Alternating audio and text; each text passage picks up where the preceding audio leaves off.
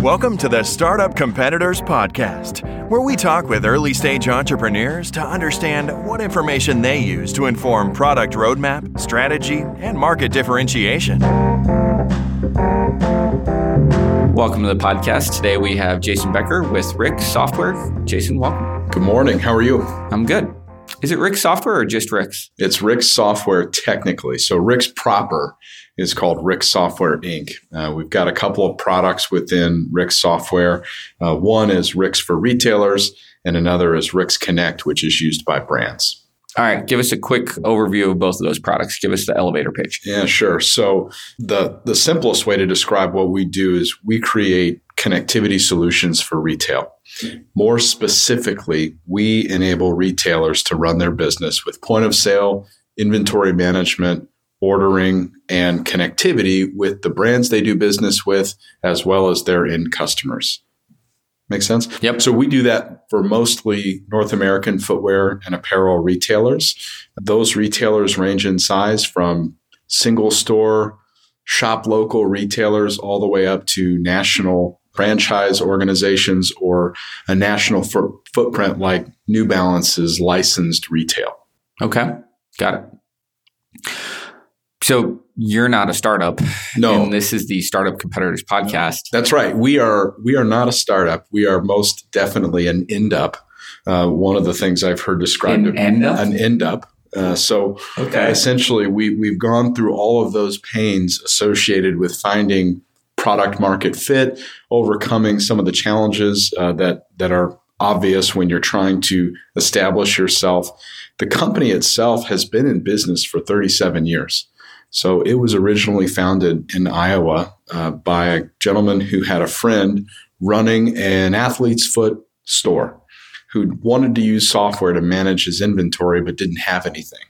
So this business was founded in 1982 and has existed ever since, which is very rare and extraordinarily Yeah. uncommon in our you know tech world where it's easy come easy go. That's like software from when software first came around. it's it's pretty remarkable, right, that the business has been around for that long. I think, you know, for many years, especially under its its its first and original ownership, and they did such a great job of taking care of their customers and making sure people uh, were happy with them you know, as their partner. So we're we're grateful to be operating the business now, um, and that that transition took place in 2007, and we've been operating uh, ever since.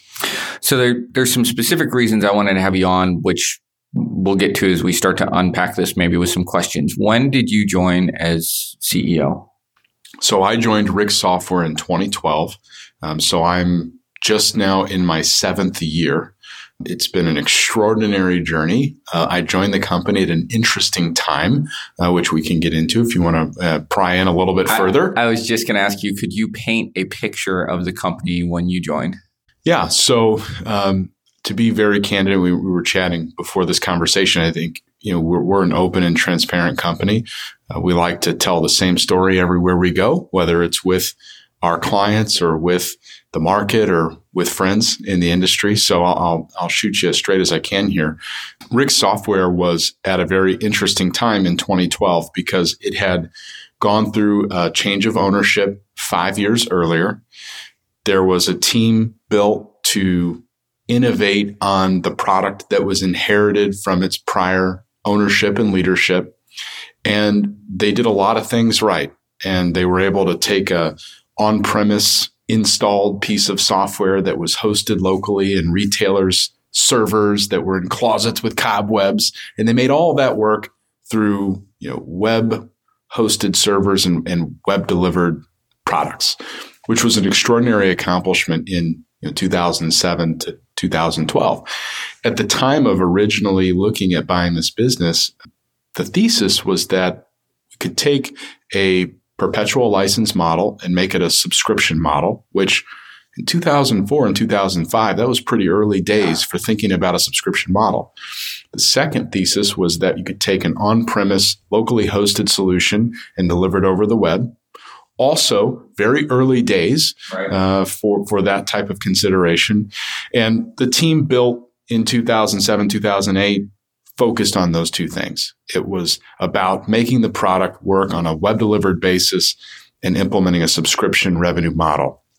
So fast forward to 2012 when I joined, that product was in place largely and the subscription model was starting to take hold.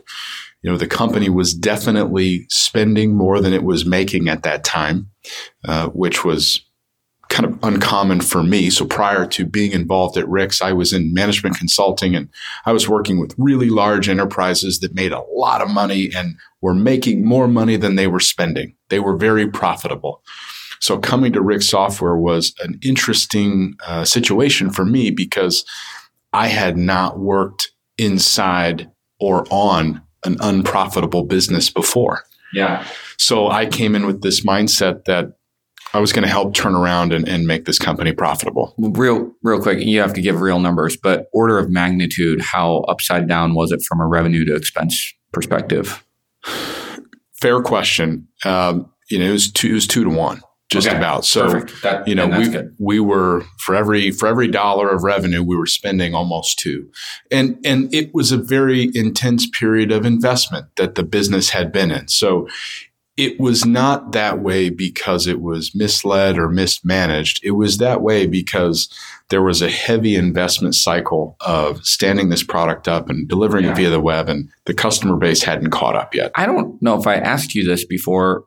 Where did that capital for that investment come from? Was that just retained earnings in the business that they had built up a war chest to fund this transformation, or had RICS gone out and gotten private investment to do that transformation? Yeah, great question. So when the company was purchased in or around 2007, there was a primary lead investor. There were a couple of small investors with him. And then in 2012, Rick Software went out and did an angel round from the Halo Group, which was a part of TechPoint at that time. And so there was a there was a small investment from Halo uh, that went alongside of the kind of bootstrapped entrepreneurial investment that first went into to purchasing the company. Uh, but beyond that, RICS has never done a traditional or formal raise. Uh, there's been no venture capital uh, injected in the business, and it's it's been built entirely on the back of profit and operations. Perfect. So then the, the next set of questions. So that that's a beautiful picture of kind of where things were when you stepped into the business. Now let's talk a little bit about the space that you're in, right? You compete against massive venture backed point of sale systems like Square, right? As well as people who have built, you know, I'm sure custom, there's, there's got to be at least tens, if not hundreds of custom solutions for retail, apparel retail in particular, and things like that. So, how, like, when you look at that landscape, when you got there, how did you navigate? Okay, this is the market we're in at this time. We're upside down in terms of the maybe some of the core financials. Where do we go from here? Talk a little bit about how you and the team figured out where to go. That's an excellent question, and we could spend the rest of the time talking about how we navigated that. And we will. and how we figured that out. um, I guess the simplest place to start is when I landed at RICS, I spent a lot of time trying to really understand our target market and really understand our ideal client. I spent a lot of time on site with clients. I invested a lot of energy into interviewing them and understanding why are you using RICS? Why did you pick RICS? Why do you continue using RICS? To try to understand who is it that we're serving. Um, so I took a very um, market focused approach to studying the business that we were in and really tried to understand who is our customer and are they the right customer? And where do we need to be focused on as a business to make sure we keep our, our customers and add the right new ones into our client portfolio? So I very much took a inward look at the business and it took me a while to get my feet under me to understand those dynamics. And when I say a while, I mean 12 to 18 months. When I landed, we didn't make any immediate knee jerk changes. I studied the business and studied the market to try to really understand it at a level that would enable us and our and our management team to make the next decisions count in a big way. The easiest thing for me and our team to have done would have been to try to paint by numbers by looking at whatever someone else is doing and mimic their features or mimic yeah. their go to market. But we, we took an inward approach and studied our client, studied our market. And that's how we got started in this evolution and in this journey that we've been on over the last seven years. So what? So you spent eighteen months talking to customers. What did you learn? That's a great question. Um, what did I learn? Let's see. I learned that what we do for our clients is an essential part of their daily workflow. The expectations of us are that the product always works no matter what. They don't care how hard it is for us to build something. They don't even really want to know how hard it is to build something. It just doesn't matter. There's an expectation that what we do for them will just work and always work. In that sense, we are very much a necessary utility for them. You know, it's like think about your home, right? Think about whoever's supplying power to your home. You know, you don't really care how hard it is for Vectren to make your home work, but you do expect it to work every day. Um, and and our clients are no different. They have a very high expectation for our product meeting their basic needs. Which, you know, when it really comes down to it, the most important thing we do for our clients is well, it's twofold. One, take payment at the register, right? Transact with their customers. It's essential if that has any service interruption at all, we're in big trouble. The second thing we do is help them manage their inventory. So we are able to help retailers make more money by smartly managing inventory using the data coming out of our system. So those are the, really the two primary use cases. It's all about the inventory, right? Making sure they've got the right stuff at the right time for the right customer. And that's what that's what I learned. So once you understood that, talk to me about how you leverage that into strategy, whether it's product strategy, the team, how you market, how you how you position yourself in sales. I, I'd be actually interested in all three of those. Like once you understand kind of where you are and and now where you need to go, it, it's very easy, I think, to say, okay, we need to be over there. And and I would even argue it's easier to get there if you're starting from a blank sheet of paper and you get to build the team around that vision for where you're going. When you have an existing team, an ex- existing product, you can't just start moving in that direction, right? right. There, you, you, sometimes you, I mean, you might have to take a couple steps back or sideways to do that. So, I hmm. I'd love, and you start with any of those any of the three that you want, but I'd, I'd love to hear like, okay, once you understand where you're going, how do you actually start to make that change? Because this doesn't just apply to, to, to product and product market fit. This is anything in a business, right? When you're trying to implement change and figure out how do we get to where we need to be you know, just a light topic like that. Yeah, you're, ask, you're asking really easy questions. You know, it's very early in the day here. Um, no, it's all good. I, I love this. Let, us unpack. Let's unpack a concept first, and then I, am going to try to answer each piece of, of your question. I think there's a very celebrated construct in the technology world that is product market fit. Yeah. The way I think about that is to turn that on its side, and I try to think about market product fit, but there's a lot of stuff in between the market and the product that matters just as much as the product.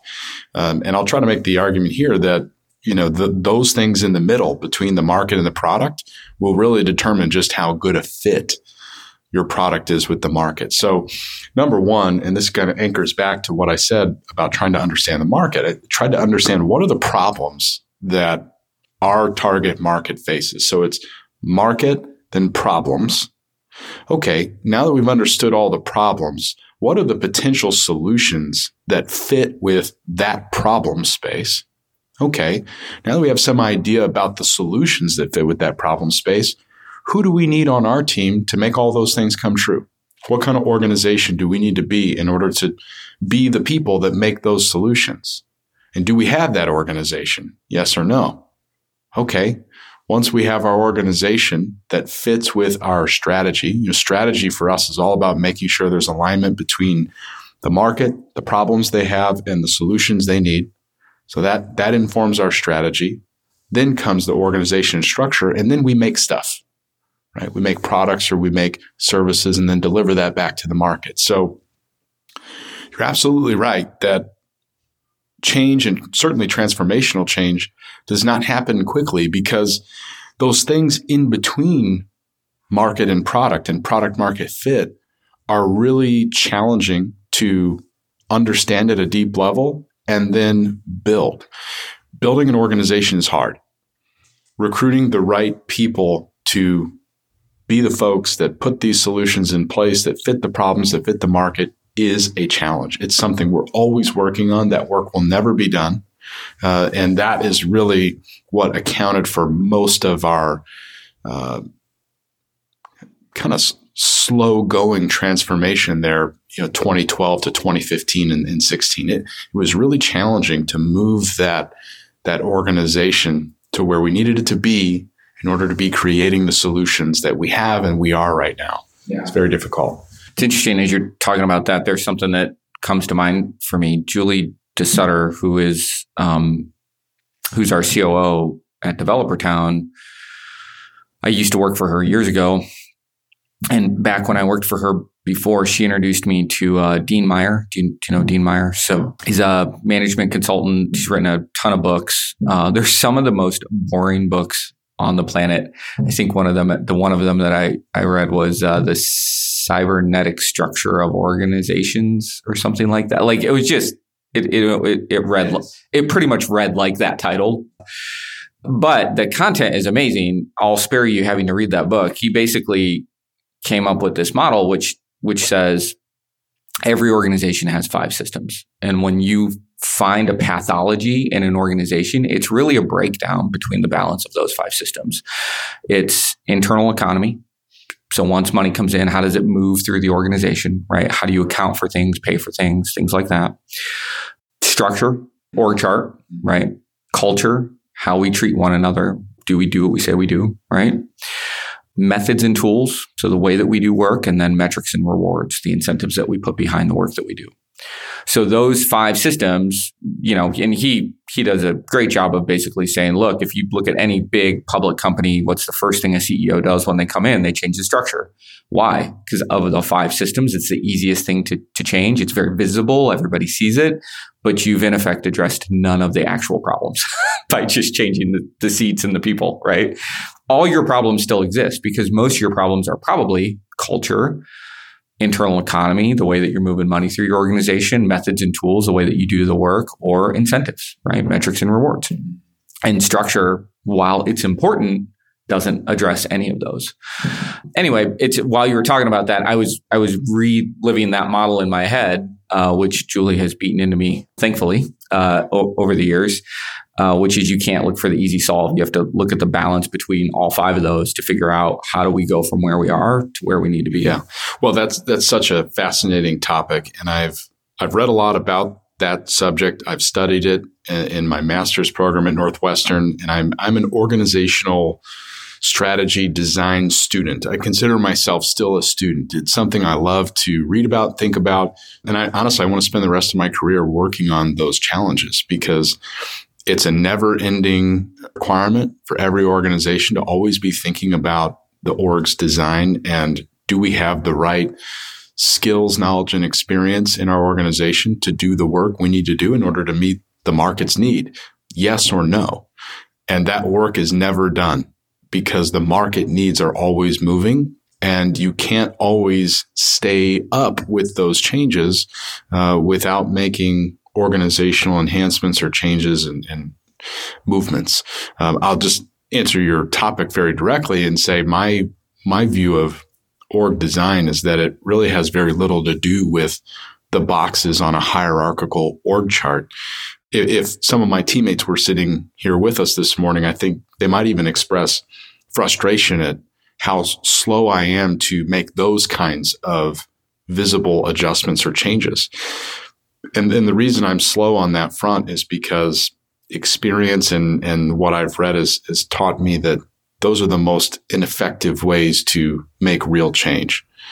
The, the best way to make organizational change is through really understanding the skill and knowledge fit with the essential work to be done. And that's way more important than where those boxes are on a hierarchy. It's way more important than who reports to who. And we don't spend a lot of time concerned with those issues in our company because it just, it doesn't really make a big difference. All right. I distracted you from uh, the original question. So product, marketing, sales, talk to me a little bit more about how you guys continued that migration. Yeah. So let's talk about let's talk about sales first, okay? Because um, I think it's an interesting subject, especially when you take it through the lens of our market and our company. Here are a couple of fun facts for the way software like ours is bought and sold in our market. Number one, retailers don't like to make system changes. Does anybody like to make a system change? It depends, right? It depends on if the system you're purchasing is something you can just start using without migrating from something else, or if it's an add on or a bolt on. But what we do for our retailers is core to their business processes and business functions. So change is perceived as difficult and unwanted, even if the benefits on the other side of that change are obvious. Most retailers go into the market looking for a new solution because they're forced into doing so. Either their current provider has gone out of business or has stopped supporting the product or has declared they're no longer developing on the product. They're, they're almost galvanized into the market out of force yeah, they're angry about it too, right? Not happy. Yeah. They're not happy to have to make a change. Um, and in many cases, there are household name retailers that you and I know that are using systems that are built, that were built many, many years ago, maybe even several decades ago. We have brought on new clients to our network that they were using systems where the reporting didn't even work, where they could not report how their business is performing and what sold yesterday. It was impossible. You know, so we find these clients in this state of kind of suffering with what they have because their perception of change is that it's going to be so traumatic to their business that they're unwilling to do it. So we spend a lot of time talking with people about what that transition will, will be like for their business. So bringing that back to this topic of sales, when you know that most of our new business is coming as a result of those retailers having to make a change. The way you approach sales and marketing is perhaps a little different than greenfield selling where anyone can be your customer and we do digital funny business on the internet yeah. to try to spread our messages far and wide as we can. What it what it requires us to do is be very precise in our targeting of the market and very exact with who we are trying to approach and the, the kinds of conversations we want to have with those people. Because there's very little our organization can do that will compel a retailer using another legacy incumbent to consider a change. It's challenging. I've really challenged myself to, to think carefully about that and make sure I'm not just making an excuse for why sales is hard, but the fact of the matter is compelling a retailer to move on from legacy entrenched incumbents is really challenging. So we've had a direct sales and marketing effort for the time I've been involved at RICS. Um, that has taken many variations, uh, many different forms, and it's because we haven't got it all the way figured out yet, right? I mean, when the market condition is such that selling in and compelling people to make a change has such a natural barrier or, or a gravity against that change, you really have to be quite creative. So through that learning, we've influenced our product roadmap and our strategy as a company to account for that. So our learning stemming from our sales and marketing effort is really informing our product strategy and our service delivery strategy. Once we figured out that client acquisition was going to be uh, you know, such a challenge given some of the gravity of staying with entren- in, entrenched incumbents, we prioritized service delivery for our multi-store retailers, our, even some of our single-store retailers. We really went above and beyond to create an amazing service experience for these retailers, so that whenever a footwear and apparel retailer in the United States starts their consideration process, which, oh, by the way, there's no ad we can run on Google that's going to force them to do that. Whenever they start that consideration process, when they talk to someone about the experience they've had with RICS, they need to say, hey, this product works. And those folks will do whatever it takes to help us if we have a challenge. And that that's been our that's been our our strategy for a number of years is to just over deliver on the service side to make sure that our reputation speaks for itself. Did the service delivery team have that kind of core focus when you stepped into RICS in 2012? RICS Software has always been a service oriented company, okay. and I hope it always okay. will be. So you didn't have to like completely build that from scratch or re. We didn't have to build it from scratch. However, we had to make some significant changes in defining internally what excellent service means. The old way at RICS was really about doing whatever the client asked. When I landed on Plymouth Rock at RICS, our product roadmap was a list of, you know, a couple thousand feature requests from clients and clients had the telephone numbers of developers and would call up a developer and say, Hey, make this thing work differently in your product. And they would say, Okay, just give me a few minutes. I'll call you right back. That's a terrible way to run a business. It's horrifying. It's really scary, right? Yeah. Cutting off that line of communication and putting formal lines of client service communication in place between our business and our clients was a real difficult transition for our business. And at first, people were unhappy with us. Hey, I used to call so and so, and they used to do such and such for me, and we had to we had to change and, and move beyond that, which was hard. So RICS has always been a service oriented culture, but we had to redefine what service meant for our business so that we could scale that and grow on a service culture that was stronger than what we found in, in 2012. Does that make sense? Yeah, totally.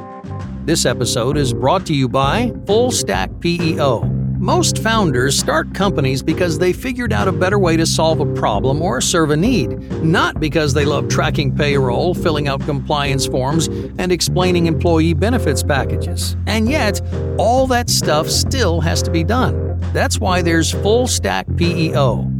Full Stack PEO specializes in turnkey HR for emerging companies, not just those core services, but advice and expertise that help founders maximize employee potential. Curious? Find out more at fullstackpeo.com. The last time we talked, you had mentioned uh, maybe it was around the time you came in or, or, or, or while you were there, you had read the book uh, Niche Down. Do you want to give a a brief brief recap of kind of some of the core concepts there and how you applied those at RICS? So, this concept of niche down is something I've actually fallen into over the last couple of years. How I stumbled upon this body of work was I saw Christopher Lochhead speak at a uh, conference in San Francisco, and I think it was the Drift Conference in San Francisco. And he was a part of a panel. And, you know, most panels at conferences are not great at all, they're awful. But this one was different. And for me, it was different because of Christopher Lochhead. He was phenomenal on this panel and grabbed my attention unlike almost any panelist I've ever seen. I'm really kind of uh, fanning out here for a second, but he he caught my attention, and I thought, you know what, this guy's really smart. He's got an interesting point of view. I'm going to go deep on this person and try to understand his methodology and the way he sees the world. So I went really deep on the uh, Lochhead podcast series and also started reading his work and really trying to understand um, his point of view. And what I learned from his philosophy of niching down is, you know, keep keep zooming into that problem space that is the best fit for the market you're trying to serve, the company you have, and the product and services you make, and niche down until you can be a category king or queen. And that's the core idea, right? Is making sure that you're able to become the category king or queen because being anything less than the category king or queen kind of stinks. It's actually that's very congruent with uh, Jim Collins' uh, hedgehog concept. Right. You know, do do something really well, right? Yeah. The hedgehog survives because it's got a defense mechanism that's extraordinary. Yeah. Right. So in the similar vein, you know, this idea of niching down is all about getting into a space where you can really be the owner of that market. And that is something we have definitely pursued. You know, when I joined RICS in 2012, of course, we were within footwear and apparel, but that's a very broad category, right? I mean, we can just sitting here, we can think of 20 variations of a footwear and apparel retailer. So when we apply that niche down concept to our market and we start to zoom in on who are the clients using our product, here's what we find. We find that we actually have over 50% of the North American running specialty market using RICS. We have close to 50% of uh, the multi-line family footwear market. So your local shoe store, right? In towns all across America. We have a growing concentration in kind of urban athletic apparel and footwear. Uh, so when we look at our market and you kind of start to add segmentation to the category of footwear and apparel, you can see some niche down categories where we're not only the the leader of that space, we're dominating that space. Now that's something that's been built organically over time, but as we think about our future, our focus is on creating value at the network level above and beyond the individual client level. Because when you put the lens of who are our clients on our market, you start to see those commonalities of, well, I'm a run specialty retailer, multi-line family footwear retailer, and there's some crossover between the brands and products they carry between those two subsegments. So we've built a strategy around how can we deliver value to this niche down category that no single retailer within that category could achieve on their own. So we're extraordinarily focused on delivering value to these segments of retail that would be impossible for Square or Vend or any other competitor to do that's trying to be all things to all retailers. We're taking a niche down focus for our client base to do things for them that no other generalist provider would ever consider because it would be too specific, too niche down, and too uh, too concentrated on one subsegment of retail. Our strategy has kind of been informed by this idea of really niching down, owning the category, and doing things that only the owner of the category would do. Contrast the company today with the company seven years ago. So give us current stats. So you, you shared a little bit about what the company was, where it was when you stepped into it. Talk about where you guys are today. So fast forward seven years, the company is three times greater in revenue. Profitability is there, which is always exciting. In 2012, for every dollar of revenue, you know, we were spending two. Now for every dollar of revenue, you know, we're spending 60 to 70 cents. So, you know, we're quite profitable. Our margins are good. Our service delivery is excellent. Our product is extraordinarily stable, very efficiently hosted in the Azure cloud. So we're doing things right. The business is working. Uh, seven years ago, the business wasn't working. Now you can make the argument that, hey, you got to go through the dip of software as a service. You're going to come out the other side and it's going to be fine. And this was an inevitable conclusion. Uh, but I know a lot of people who've worked very hard at RICS over the last seven years that would tell you it was not an inevitable conclusion. We had to make a lot of difficult choices and a lot of, uh, you know, strategic decisions that got us to where we are today. So we're, we're very proud of it, but we know that what's ahead of us is going to be even more challenging, even more prosperous if we if we make the next moves right. What's ahead of you? Fair question. So, back to this idea that we're focused on creating network value, we've applied the lens of niching down and owning our category, but also the concepts of network thinking. This, you know, I've, I've read a lot and studied all the concepts that Kevin Kelly talks about related to network thinking and network economies. And, you know, look, we're not a social network, right? But when you look at our business, there are network properties that are true about our client base. Most of them carry similar products. Most of them are in similar situations, brick and mortar retail, uh, trying to grow, trying to be profitable, et cetera. So there's a lot of commonalities between the people and the businesses we serve. When you apply the network lens on top of that, what you see are some obvious opportunities for a player like us to provide value to that network of retailers that no one would be able to achieve on their own. Let me give you a specific example. So, in order for retail management systems like ours to work, retailers have to get product catalog data from brands to put that into their management systems so they can write orders, receive inventory, and sell that inventory with accuracy. Well, if you look at our 2000 retailers, if they're all selling similar products, and let's just pick one for an example, if they're all selling New Balance shoes, why would each retailer have to go to New Balance and get that data? Right. Why can't we do that for them? Right. Why can't we do the work once, distribute that information and content across our network and take tens of thousands of hours of waste out of our client network.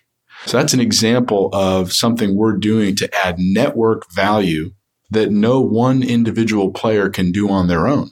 So that is a strategy that was born from this consideration of let's figure out the problems that our clients face. Let's really understand where the pain and friction in their business stems from. And let's go see if we can't solve some of those things. And in the beginning, you know, the strategy was non obvious. And when we first started talking with our retail clients and the brands they do business with about this idea that RICS software would play a connective role between the retailers and the brands, some folks looked at us like we were totally crazy. Oh, you know, they'll never share data. They'll never work with you in that capacity.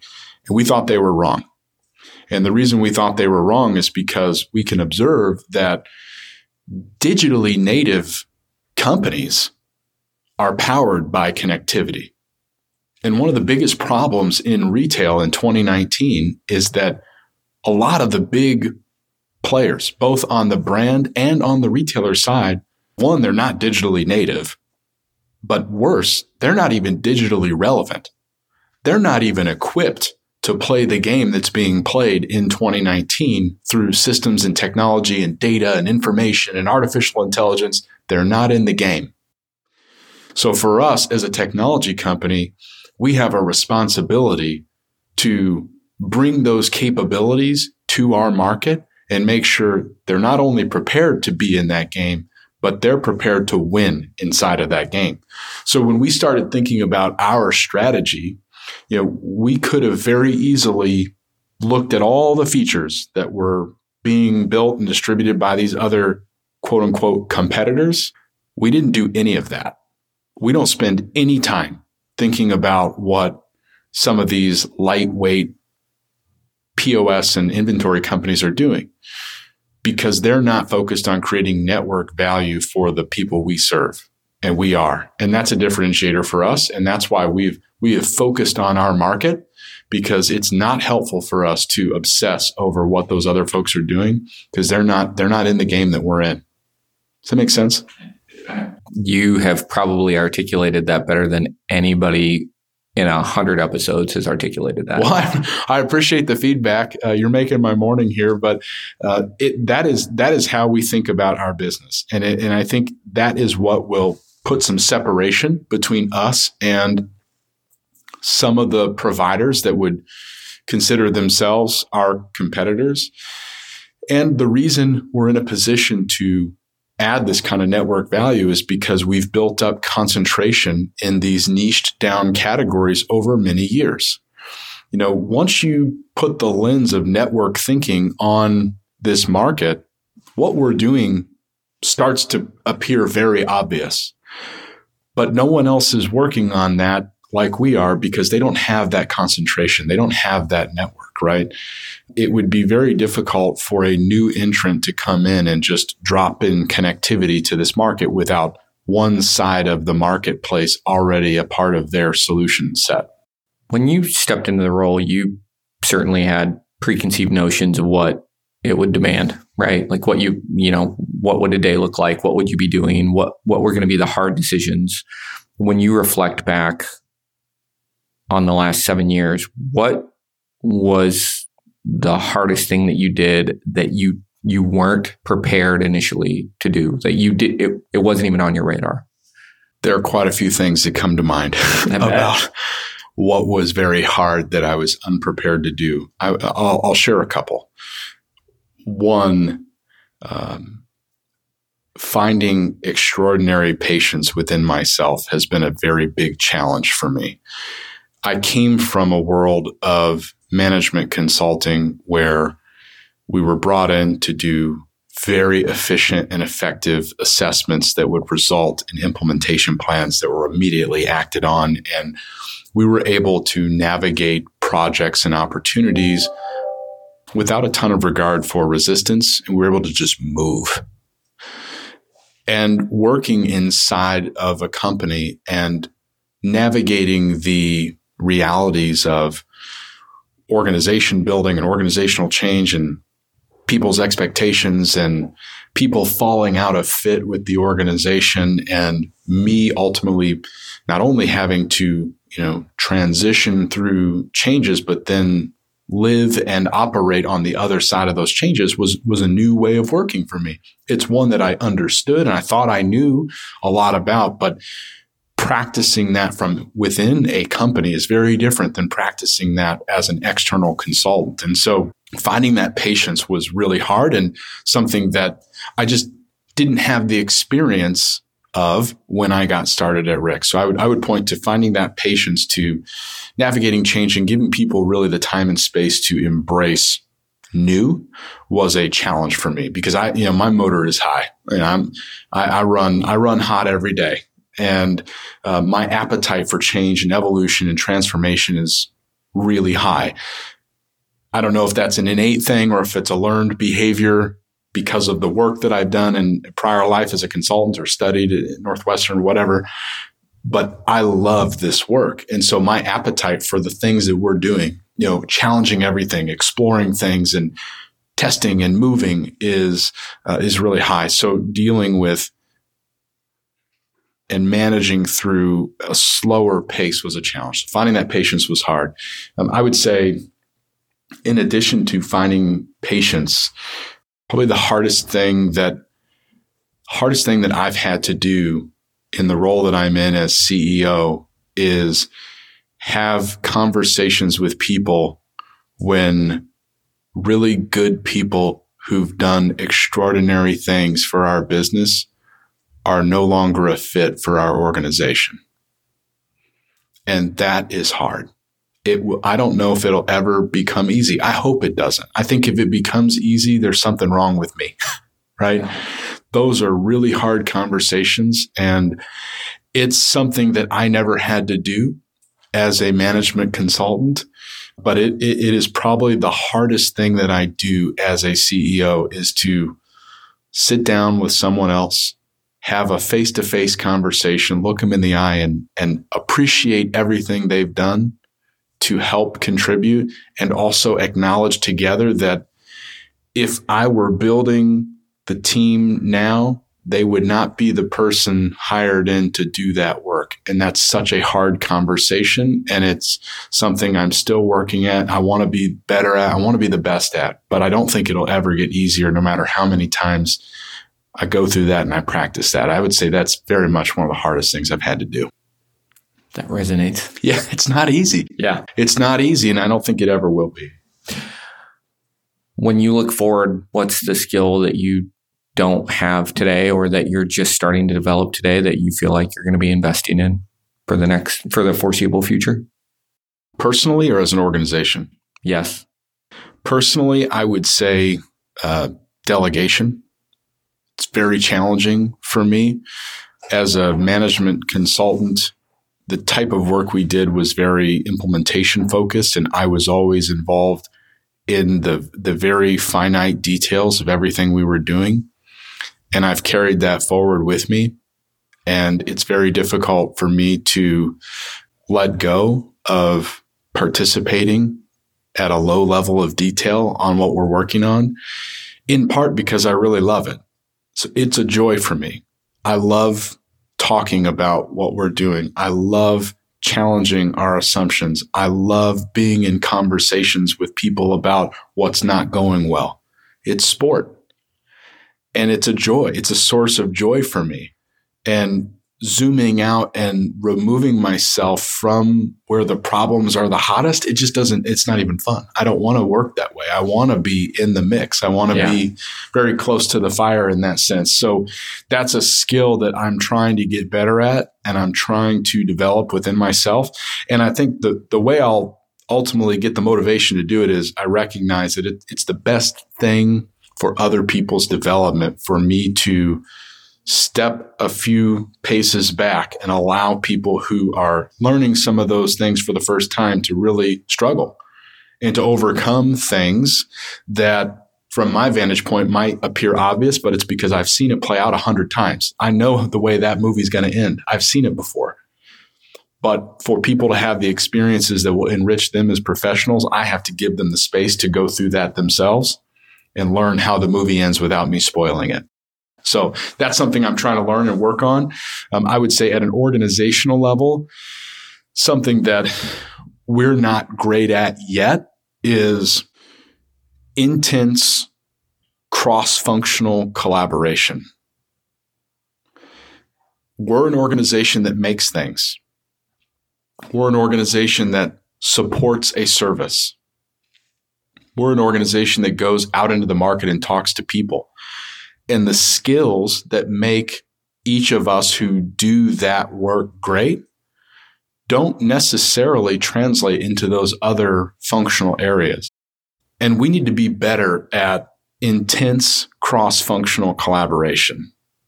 And to get there, we've got to let go of our egos related to what makes each of us good at our particular function and start to appreciate more what goes into making others in additional functions great. And I think that I'm really obsessed on that subject right now. I'm trying to figure out how can I get people to to drop their guards a little bit and try to walk in the other person's shoes to understand from their vantage point, you know, what goes into making what goes into making Jira tickets. Why is that important? Why is it important that we try to translate a, a Word document of business requirements into Jira tickets? Until you really understand that, it all looks like funny business. It all looks like a waste of time or pushing paper. But when you understand the way products are built as a marketer or as a service person, your appreciation for the work we do goes way up. Your ability to talk about what we do goes way up. So I want to get to a place as an organization where everybody within it really understands how our business works and really understands what goes into making and doing the things that we do. I don't want people to come in and just think about, okay, today I got to check these 10 boxes for my role. I want people to really have an opportunity to understand so that we can get to that place of intense cross functional collaboration because that's what's going to be required for us to take these next evolutionary steps as a business and continue to transform ourselves with where the market is going as we see it. I've taken a lot of your time. If people want to get a hold of you to ask any questions or if they want to learn more about RICS, how do they do that? So anybody can send me an email. I love talking about these things. I think is that that's probably obvious this morning. It's, it's not even nine o'clock and we're we're really wrapping here. Send me an email, J Becker, B E C K E R at RICS Software, R I C S software.com. Super happy to take any questions you have. Um, can call me, but I probably won't put my phone number on this podcast. Send, how about this? You send Michael an email. He'll put you in touch with me. Uh, that's an open invitation. I love what we do. I love what I do as an org strategist, designer, developer, and uh, would be happy to help anybody. Thank you so much for taking the time to do this. It's been awesome. Yeah, you're welcome. Thank you.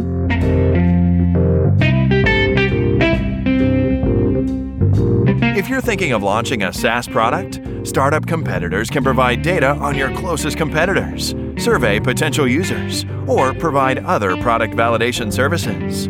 Learn more at startupcompetitors.com.